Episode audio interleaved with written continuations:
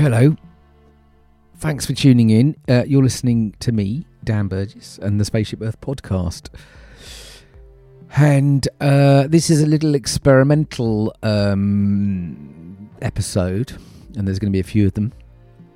So I'm now in week four of the pandemic lockdown, um, down in Bath, where I live with my family, and um,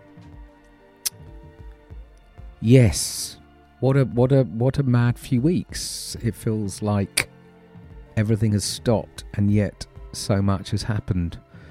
Um, anyway, I got an email about a week ago um, from a, a very marvellous man called Charlie Gladstone, who I'm sure some of you will know of. Um, does lots of brilliant things in the world, um, one of them being The Good Life Experience Festival, and uh, another one being a great podcast called The Mavericks.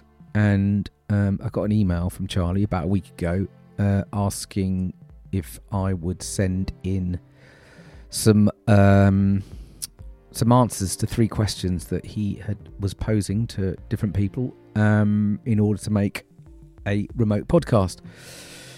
And I did that, and Charlie's been releasing these episodes, and I really recommend listening to them.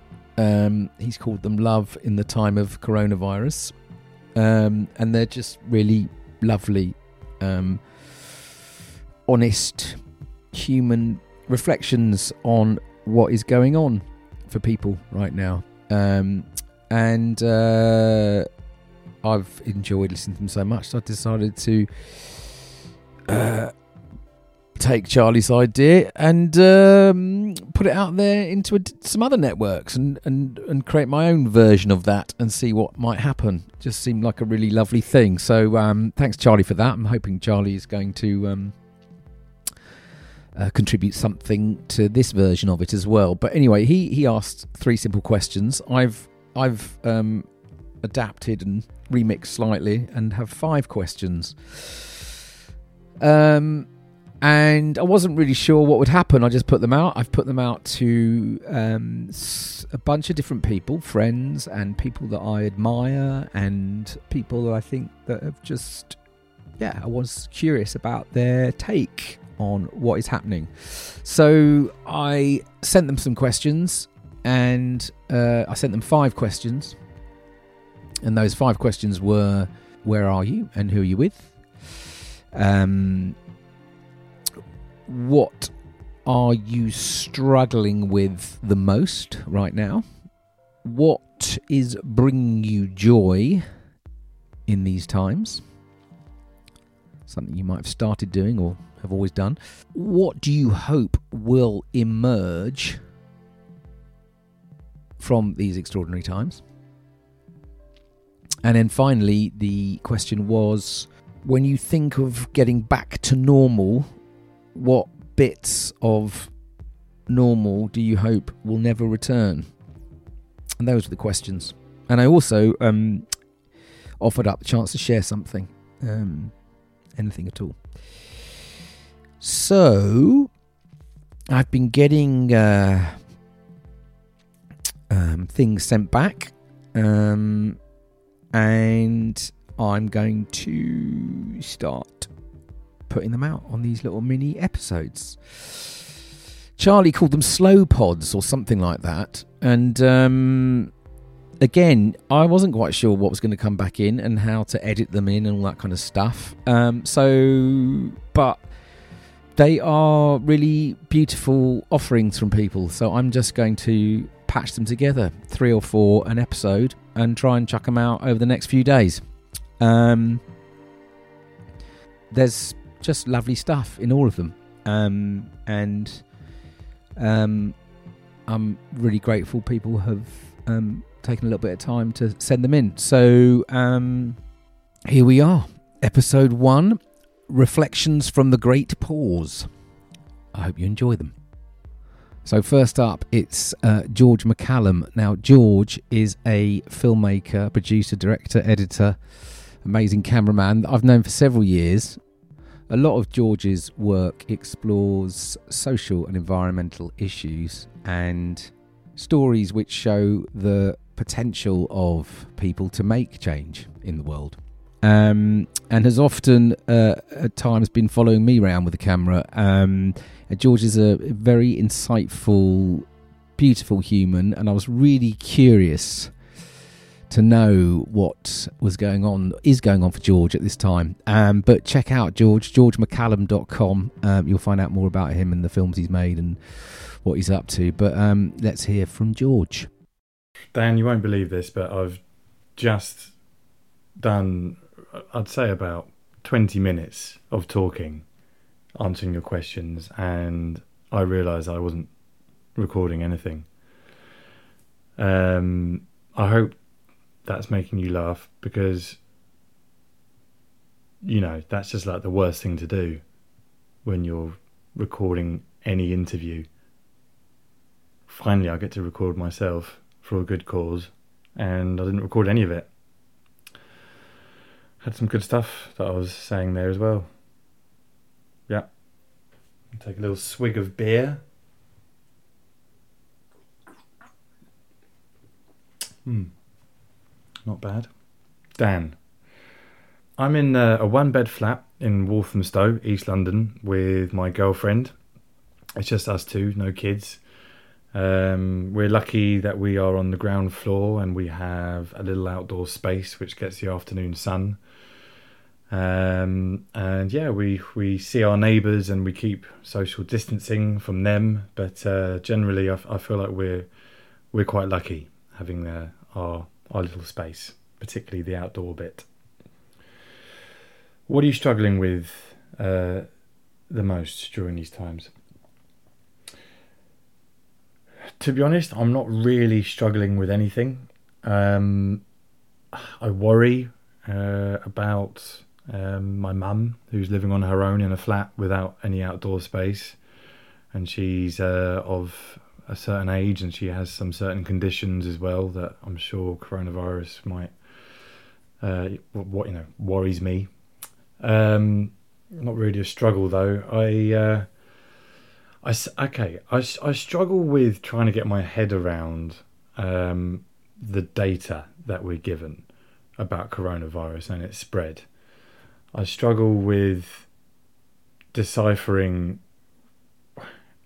how useful a lot of this data is, and um, and I struggle with the gross amount of uh, of fear that I think a lot of this data Um, gives to a lot of people.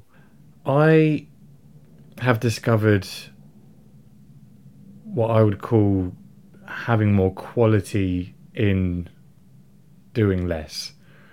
Um, I've always been an advocate for doing less and and how it can actually be quality time. So I, I've, I'm enjoying uh, doing. Uh, things a bit more slowly.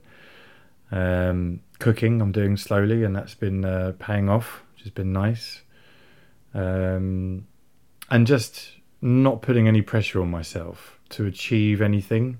I mean, I, I do, obviously, with uh, you know, things that I'd like to finish off, a bit of writing, whether or not I should be doing some of my own video projects. Uh, You know, sometimes I think I could be doing a lot more, but then I realise I kind of recognise that that's just a feeling that I have anyway, um, and I'm I'm noticing these feelings a bit more, that I have more quality time in not doing anything, not worrying about what plans I should be doing or having, whether I, you know, miss, missing out on on something. Like everyone's missing out, or, or everyone is gaining Uh, quality time um, with their family uh, or with themselves. I've I've discovered uh, that there's a lot of quality in in not doing much, and that's time well spent. And as a result, the days are actually going really fast. And I don't know if that's something to worry about or to enjoy.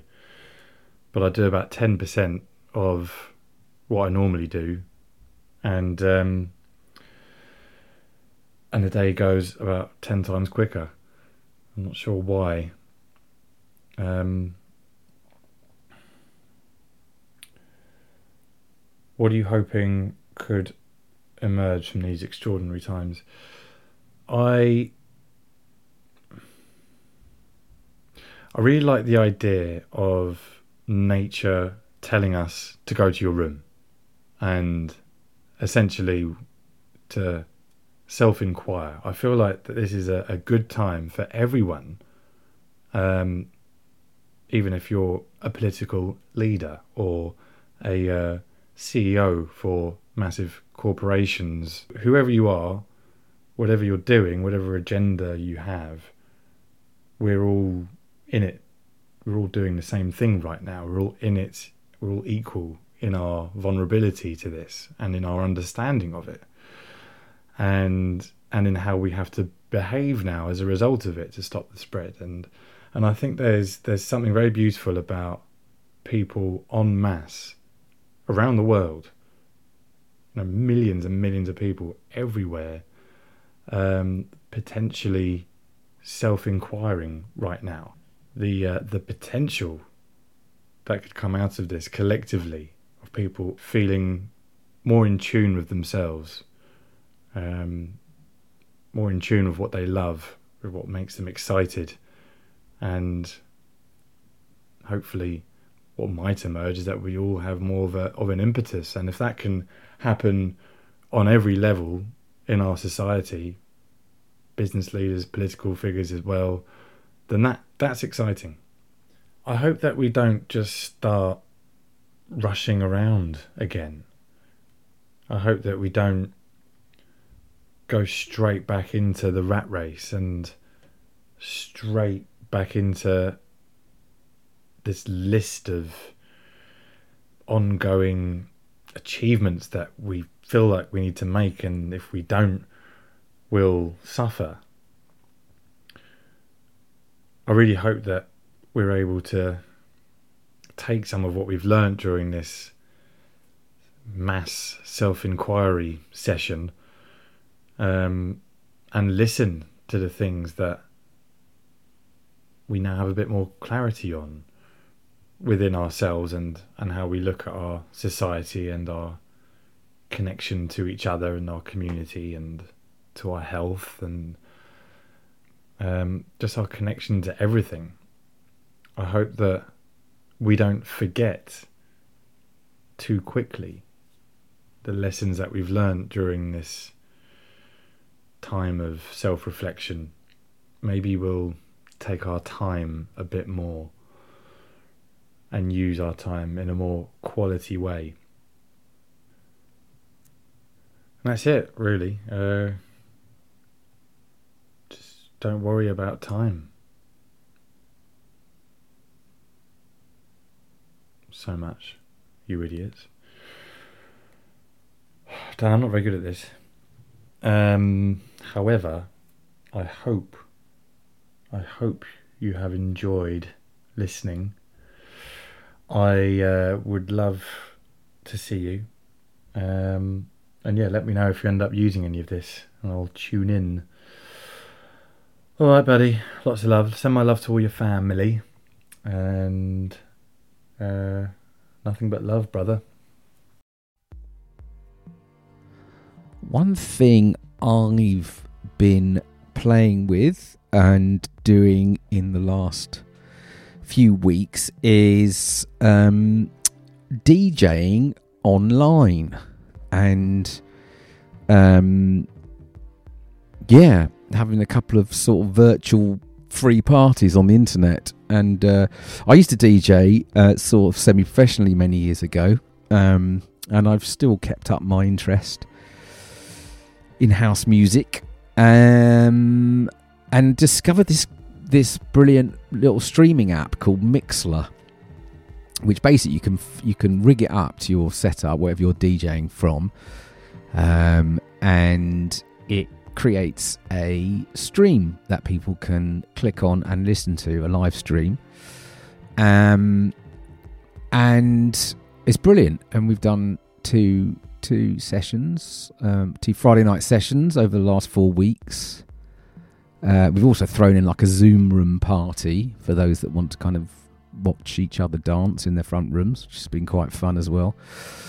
But the stream's been, yes, I mean, blown me away actually. The quality, the Mixlr stream, you know, usually back in the day you tried streaming audio on the internet and the compression would be, it would just sound a bit naff. But the quality of the stream on this this Mixlr app is just superb. Um, it's like chunky. Um, so yeah, so that's been that's been something that I've started doing, um, which has been a lot of fun. Um, so yeah, if you want to check out, also you can also it records your mixes and you can you can chuck them up the archives as well. So Mixlr dot com forward slash Dan Solo. You can find that, and we might I might well do a stream this Friday. Um, so if you follow me, you, it will notify you when I'm uh, live on the internet. Anyway, moving on to my next uh, contributor, which is the fantastic Lauren Currie. Lauren is someone I've followed uh, for some for many years, actually. Um, super interested in Lauren's journeying.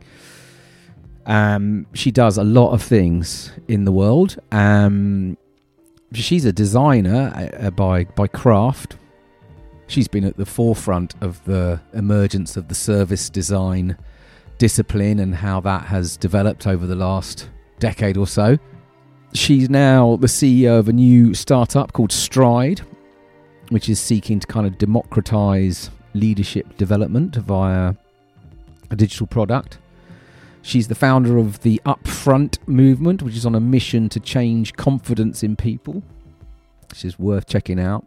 She's a trustee of the Design Council and the platform Pregnant Then Screwed.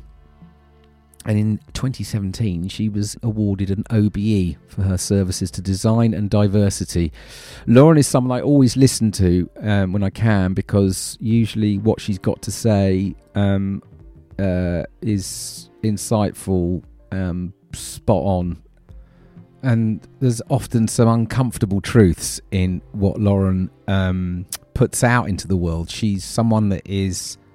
Um, courageous. She's not afraid to talk about the things which many of us uh, want to, I think, engage with, but somehow I think struggle to sometimes bring them out into the open. So um, yeah, she is a really important voice um, in the world. So um, here's Lauren. Hi Dan, it's Lauren. Okay, where are you and who are you with? So I am in my studio, in my house. We live in between London and Brighton. I'm on my own, my partner and my son, who's two. They are in the living room watching tractors, I believe, on T V. What are you struggling with the most during this time? For me, having no childcare is really hard. So my son can no longer go to nursery, and obviously his childminder no longer uh, takes him. So my partner has returned to being a full-time carer, which means he's revisiting the exhaustion levels that we thought we'd left behind us in newborn baby days. And that's really hard for all of us. For me, being the sole earner in my household is hard uh, because I started my new job two months ago, which is uh, a startup. We're building a digital product to change leadership development, which is really exciting. But of course, only two months in, my main job was all around raising money, raising capital for the company, uh, which is a hard thing in normal circumstances, and now has just become a hundred times harder. Uh, we were in the process of moving to Sweden, uh, so that's all been put on hold. which is just really annoying and frustrating. But, you know, all of these things are surmountable. I'm very lucky. You know, we we have a nice house. We have green space nearby. We're all healthy. We have financial security. You know, so all of these things feel okay. What feels really hard and insurmountable is, you know, the number of children that are going hungry, the number of people that are struggling, the number of women who are being abused, the number of people who are dying. And mostly, for me, like, our government's shameful response to all of this is the thing that I've struggled with the most.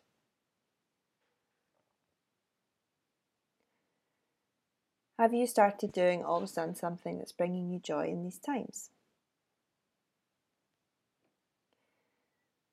I'm a designer, I'm a maker, so when things are hard, making and creating makes me feel better. So I've been writing a lot. Uh, I've wrote about, uh, I've wrote advice for organisations on how best to support working parents right now. I've been speaking, so I've I'm hosting webinars around leadership. The last one was around how to lead when you can't be in the same room as your team. Uh, I talk to my family in Scotland every day. My wee boy asks uh, my wee brother to play him songs on the piano, and they watch sand timers together through the screen. It's really lovely. I FaceTime my friends every morning. I've started exercising. This is a new thing. Uh, and it feels really good. We've also been going on family bike rides, which is also a new thing and, and has been really lovely. What are you hoping will emerge from these extraordinary times? I hope that we'll collectively slow down, because I think that that could be the catalyst for our populations that we've never had before, like something that forces us to stop, like really stop for a long time. And for each of us to sit with the discomfort that, that stopping brings with it. And I really believe that what would come out of that stopping would be positive, progressive change, even though the process itself would be painful. What bits of getting back to normal do you hope will not return? Oh, I've got such a long list. Uh, where to start? So I hope we stop eating meat. You know, like swine flu, bird flu, chickenpox, SARS, like COVID nineteen spread from animals to humans by humans eating animals. So this is yet another reason why every single one of us should be vegan. I hope we stop voting for politicians that cause harm. I hope people start to vote in bigger numbers. I hope more people campaign. I hope more people start demanding the change that they want in their life, in their workplace, in their street, in their community, in their house. I hope this starts a fire in people, you know, a, a fire that will push them to, to be uncomfortable and speak out and stand up and, and demand the changes that they want to have. Although I do worry thinking about that stuff because, you know, just in my lifetime, we've lived through, you know, nine eleven, the Australian fires, the Dunblane shooting in Scotland, Greta Thunberg's global movement around the climate crisis. And, you know, in the main, we've still largely remained attached to the status quo. And that's what makes me really nervous. Like, human beings are really, really good at remaining in the status quo. And I hope that this crisis is the one that bucks that trend. But then I get scared to think what that crisis would need to be for the trend to change. Um, I hope we realise that you know, the way that we do everything, like the way we buy houses, the way we rent houses, the way we live, the way we look after our children, the way we work, the way we learn, the way we play, the way we eat, the way we spend money, the way we save money, the way we love each other, all of these things is entirely up for debate and up for question. It's all made up.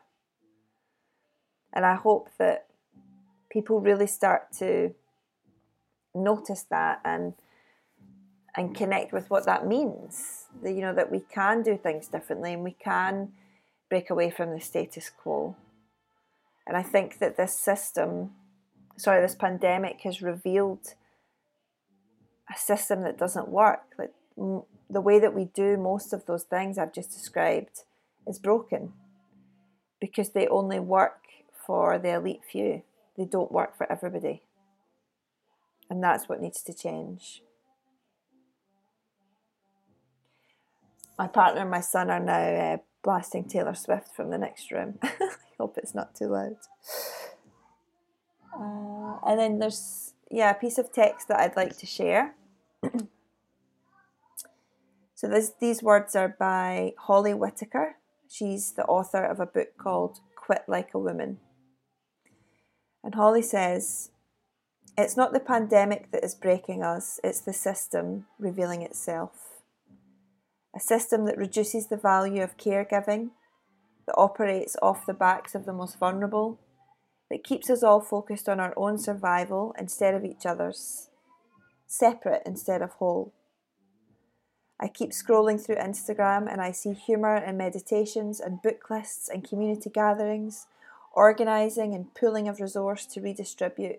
So many beautiful offerings of hope and courage, and a new sensitivity to the severe precariousness of our existence, of others' existence. I also see a lot of stupid shit, but I am paying attention to the way that we come together. This is a new normal. It will not go back to the way it was. And that is a statement of hope. I hope we use this as a time to understand the absolute value of caregiving. That gig economy, service industry workers and all labourers need health insurance, they need paid leave, they need fundamental protections. Our entire people need health insurance, kids need food and not just when they go to school. Productivity is a lie. People need people. Flexible work arrangements and caregiving responsibilities are intrinsically tied. We have enough if we share. We are resilient. We are good. We are good. We are good. We are not separate, but we are a glow of red dots bleeding into a sea of red, connected on the most fundamental level." And this last quote is from Doctor Aisha Hamid, who's an international security professor at the University of Toronto. Doctor Aisha says, "Be slow. Let this distract you. Let it change how you think and how you see the world, because the world is our work. And so may this tragedy tear down all of our faulty assumptions and give us the courage of bold, new ideas." There we go. Thank you, Dan. Lots of love. Bye. I hope you're enjoying this uh, this little experiment. I'm going to be, we're going to be, um, I'm going to be putting these out probably every other day by the time I've managed to get them in and cut them up and edit them and all that kind of jazz. Um, the Spaceship Earth podcast, it's like over, it's over two years old now, and um, you know, I'm loving doing it. I have a few go-to podcasts that, for me, have been, you know, that's where I get so much inspiration from. um Rich Roll would be one of them. Um another one would be Matt Barr and his uh, Looking Sideways podcast. Now I don't know if you know Matt's podcast. Um it's an I guess an action sports podcast, um and in the clue is in the title, Looking Sideways. It tends to be the people that stand on boards, um snowboards, surfboards, um skateboards predominantly. Um, but um, yeah, I've followed Matt's podcast for a long, long time, and I love what he does. I love the people that he brings on and has conversations with. I love the spirit of his inquiry. He's always um, he's always exploring, um, I guess, uh, things from a much more kind of human scale element, really exploring, um, yeah, people's very human stories around why they do what they do and what they learn through the journey that they go on. And uh, he also does another one um, called Type Two with uh, Patagonia Europe, um, which, again, if you're sort of interested in sort of where um, outdoor sports meets activism, um, that's worth well worth a listen to. Um, but yeah, Matt, Matt's definitely been a big inspiration for my own podcast. Very inspired by the way he goes about his work, and I've learned a lot from listening to him. So next up, it's Matt Barr from Looking Sideways. All right, Dan, how you doing? Thanks for the message. Not too sure what kind of format you wanted this in, so I thought I'd turn the mic on, start chatting, see where we got to. So you, um, you've sent over a few questions to answer. Let's have a look at them. Question one, where are you right now and who are you with? So I am in Brighton right now, or Port Slade to be precise, with my wife Alima and our dog Peg. We have been social distancing for, uh, I think it's three weeks tomorrow, because I sort of came down with some symptoms that were quite vague, to be honest, but, you know, close enough to sort of feel like I should take the self-isolation thing seriously. So we've not really seen anyone for about three weeks, apart from, you know, shop staff, neighbours and friends from a distance. I've seen my parents a little bit because I dropped off some food. They live in Worthing and they're, you know, late sixties. So kind of thought, well, they're under orders to stay in basically until this is passed. But we're doing all right. Um, we've got a good routine right about now. So, you know, can't complain really, I think, compared to many people, feeling quite fortunate, really. I guess you're asking this in a minute. So question two, what are you struggling with most during these times? I guess the main thing is just being worried about the health of friends and family, really. Like I said, you know, my parents are late sixties, so kind of told them they needed to stay in and keep out the way. Got some friends, like my wife's got asthma. I'm very, very concerned about that. One of the reasons we've been self-isolating for the three weeks that we have, just to really minimize that risk of her getting the disease, really. As I mentioned, I think I had it for, I had, I had very strange symptoms after a trip to France. Um, the most telltale one being the loss of sense of smell and taste, which I've not had now for for the three weeks that I mentioned, and showing no signs of coming back, which is obviously a bit unnerving. But again, as it goes, not something to be too concerned about. Question three, what have you started doing, discovered, always done that is bringing you joy in these times? I guess it's routine, really. Personally, I'm somebody who operates way better on a routine, I've realised, as I get older. And, you know, the old best version of yourself, kind of getting enough sleep, getting up at the right time, doing the exercise that you want to do, doing the work that you want to do, which is appears to be, for some unknown reason, quite important for my sense of self-esteem. So I've been enjoying that. I've been finally, you know, getting the chance to spend some time doing the things I've been putting off for a long time. Simple stuff like I've been doing yoga every day, which is on the to-do list every year. Usually start in January, get about ten days in, and then kind of go down to like one or two days a week. So I've managed to keep that up. Been going running, been cooking nice meals every day. I think it's probably quite similar, you know, finding solace in those small acts of routine that bring some normality to the day. And also ticking off some of those work things that I've been putting off. I run the Looking Sideways podcast, and, you know, I've had things on that list that I've wanted to do for years and I've never really had time. So I'm getting getting through those now, which is which is good. I think if I can get through this period with a lot of those, you know, deeper rooted things finished, then that would be that would be great. I think, you know, the other thing that I'm personally finding is, and I was speaking to a friend about this earlier, you don't need a lot to be happy, do you really? You know, at the minute it's all boiled down to the health of friends and family. Just turning those notifications off. And, uh, you know, being fortunate enough to have a, still have a job and having enough food on the table. And, and yeah, you know, that's, that's suddenly about the sum of my ambitions, which is, which is quite a nice thing. It almost feels, you know, blithe to say, but it is true in my case. Question four, what are you hoping could emerge from these extraordinary times? I guess I am hoping that the positive things of this situation um, endure. So I think community, something that everybody appears to have noticed. It's by no means an insightful comment to say that. I've certainly noticed it, you know, speaking to the neighbours more. Got a couple of elderly neighbours that we've offered to help and get food for. That's obviously brought brought us closer to them.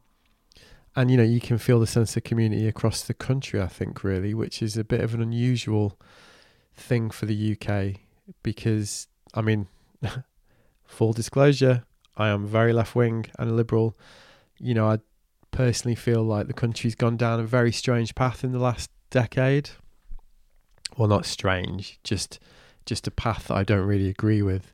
And I think this situation has shown how much of that was driven by politics and ideology for personal and political gain, really, you know, because as soon as the as it's come down to it, all of those orthodoxies that seem to drive things like Brexit have been, well, not even things like Brexit, the orthodoxies that have driven, you know, the liberal right consensus have been pretty quickly jettisoned when push comes to shove. I mean, you know, we've moved a long way in two weeks from there's no such thing as society. And the layers of irony, the numbers of chickens that have come home to roost politically in this country, again, in an incredibly short space of time is is actually incredible. You know, it's the famous, I think it's Macmillan quote about politics, events, dear boy, events. You know, you've gone from Johnson winning the majority in December and seemingly having a clear path to, you know, enact the mandate that they w- that was given to them by the British people by Brexit and the last election, to within three months the Conservative Party telling banks to dip into shareholder funds to prop themselves up and underwriting eighty percent of worker wages in the biggest public money giveaway in the history of this country. I mean, no one saw that coming. And, you know, to bring it back to the point, it clearly shows how much of the dialogue of the last decade has just been a party political narrative that no one, when it comes down to it, actually believed. Because, you know, if you look at Michael Gove, we, this country's had enough of experts. There he is on the T V, flanked by his experts. Boris Johnson, you know, all those, all these people have spent a decade not giving the N H S enough funding. Suddenly their only slogan is protect our N H S. So I really hope that those things are the things that endure, because for me they're the things that make the country um, that we live in, the U K. That's all I can talk about, really. You know, I think that's the, that's what makes this a good place to live, really, that that social liberalism that is our, for me, our traditional history, and that has been subverted in, in the last decade. So we shall see about that, I guess, won't we? Question five, what bits of getting back to normal do you hope will not return? Well, I, like I just said, really, the the stuff that had been promoted by the political landscape in the U K, I hope doesn't return. You know, it's going to be pretty hard to put that genie back in the bottle now that they've spent all that public money on the things that they've spent a decade telling us we couldn't afford. Um, but I think more generally, if you look at the great upheavals of the past, and, you know, this is obviously, and again, this is not an original observation, this is obviously up there with like the Great Depression, the Second World War, the First World War. It is that seismic for our society. It's a once in a century event, this.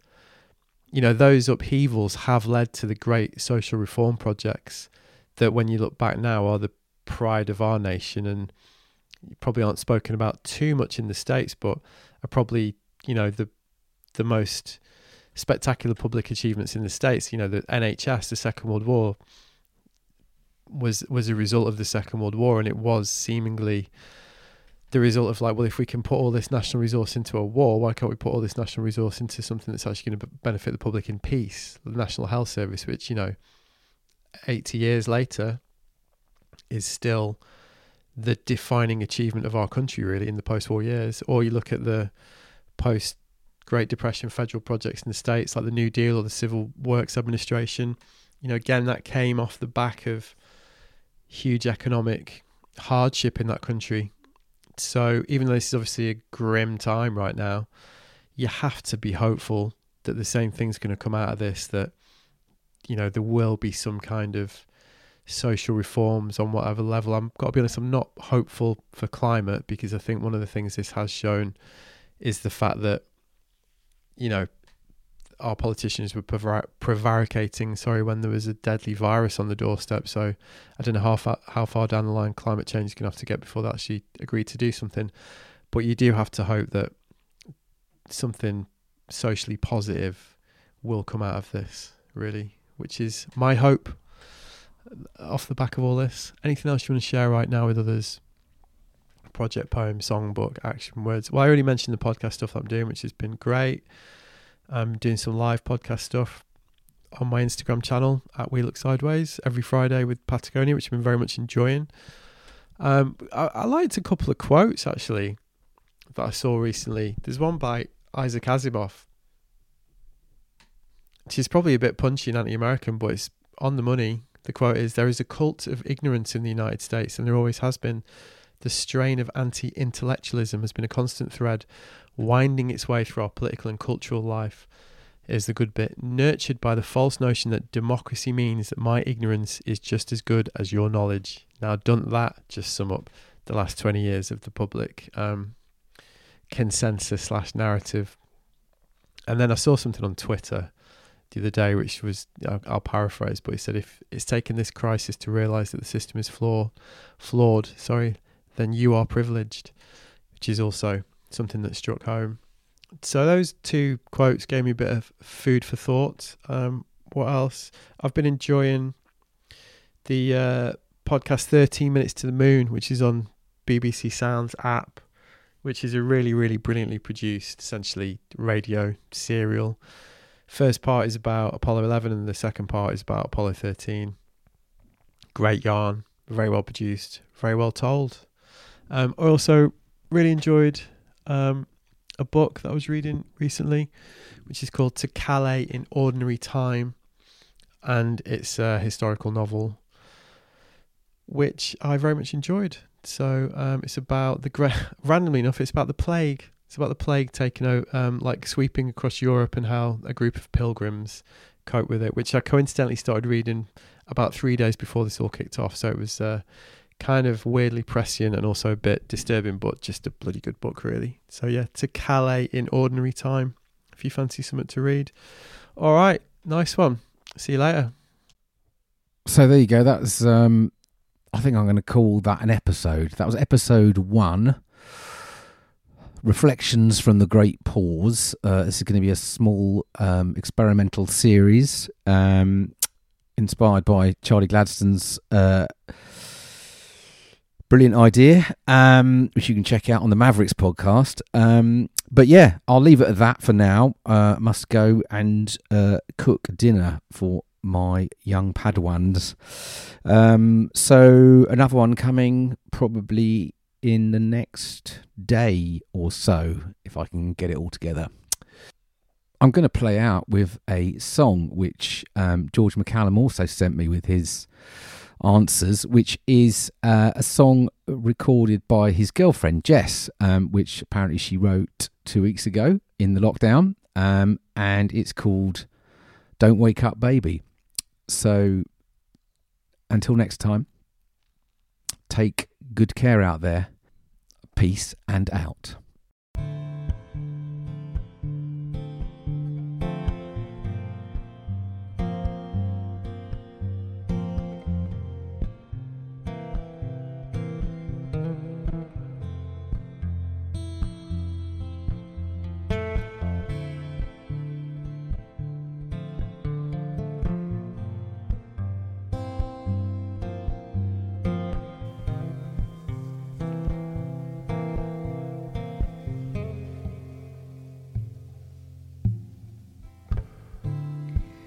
So much has changed in a day.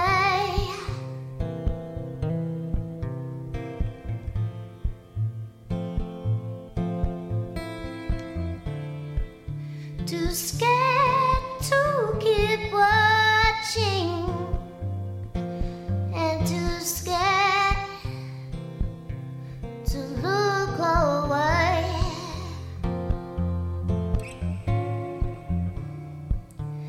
I need direction, don't know how to behave.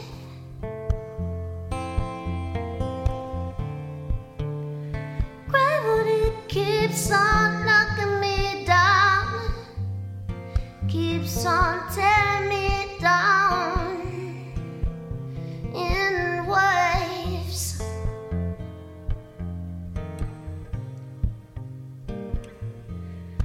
This new reality doesn't seem real to me. Like a million films I've seen,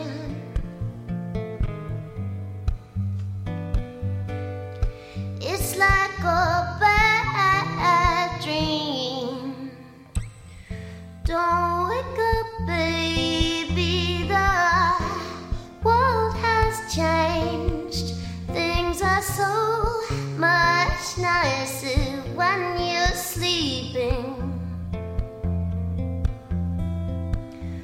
Don't wake up, baby, the world has changed.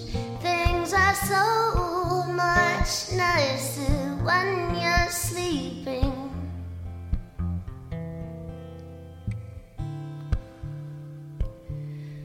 Gone tomorrow,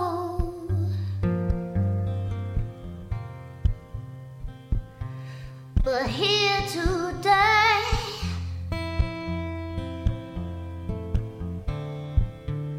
The world was broken and in need of a change.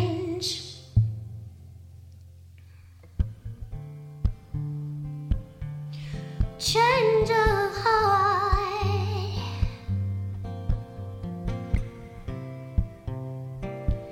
and a change of place.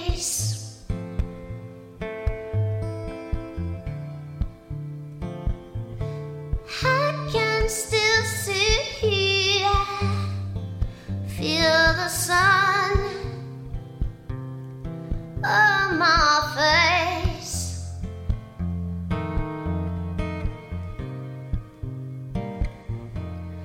This new reality doesn't seem real to me. Like a million films I've seen,